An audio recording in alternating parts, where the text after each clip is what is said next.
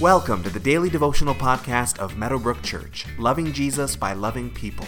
For more information about who we are, find us online at www.meadowbrook.ca.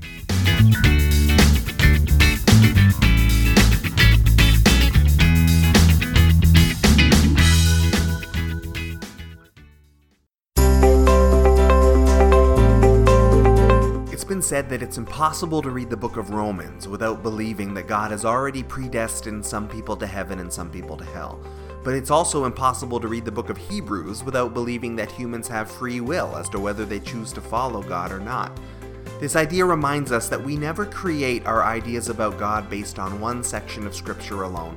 And wherever you land on this particular tricky matter that we've been wrestling through the last few days, it's important to take in all of Scripture and seek to try and understand it together.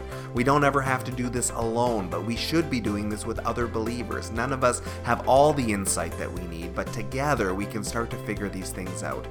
We're going to carry on this discussion as Paul talks about Israel and calling and predestination in Romans chapter 9, verses 22 through 29, which says, "What if God, although choosing to show his wrath and make his power known, bore with great patience the objects of his wrath, prepared for destruction?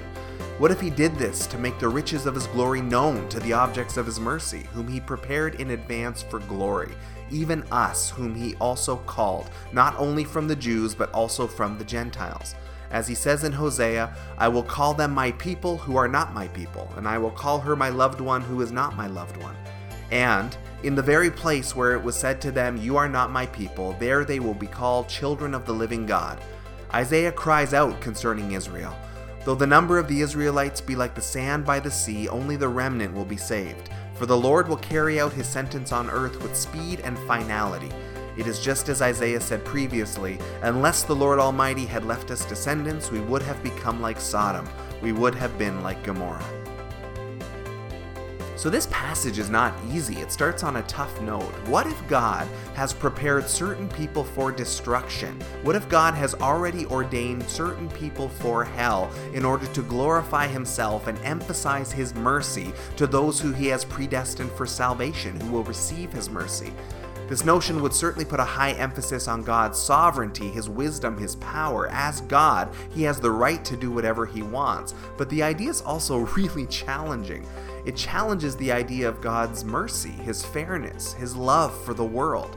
How can God really love the world while simultaneously creating some people specifically ordained for hell in order to glorify himself? It is certainly difficult to reconcile these ideas.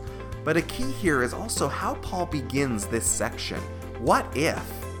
He's not actually saying that this is the way that it is. He's asking a question. Maybe he's asking it rhetorically in order to flesh out the idea that we as humans don't know more than God. Now, that's not the only way to look at this passage, but it's an important one that we should know.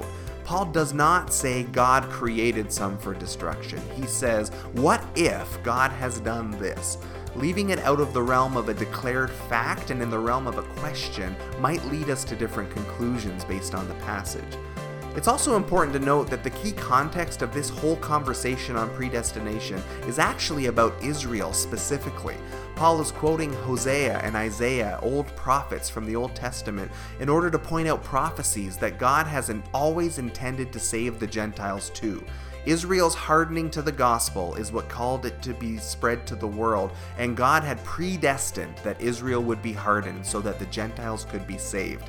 It's not necessarily meant to be considered on a person-by-person basis. God predestined Israel to reject the gospel so that it would go out to the world, but God is not done with Israel yet, as we have discussed regularly throughout this study. Today, take some time to wrestle with this big, tough idea of predestination and Israel. Where are you landing on all of it? What does it all mean for you? Maybe go back and read the whole part of Scripture that we've looked at over the last number of days as a whole. How are you coming to grips with this idea of God's power, his sovereignty, our choices, free will, heaven, hell, destination? Just have some fun wrestling with that today and see what you come up with.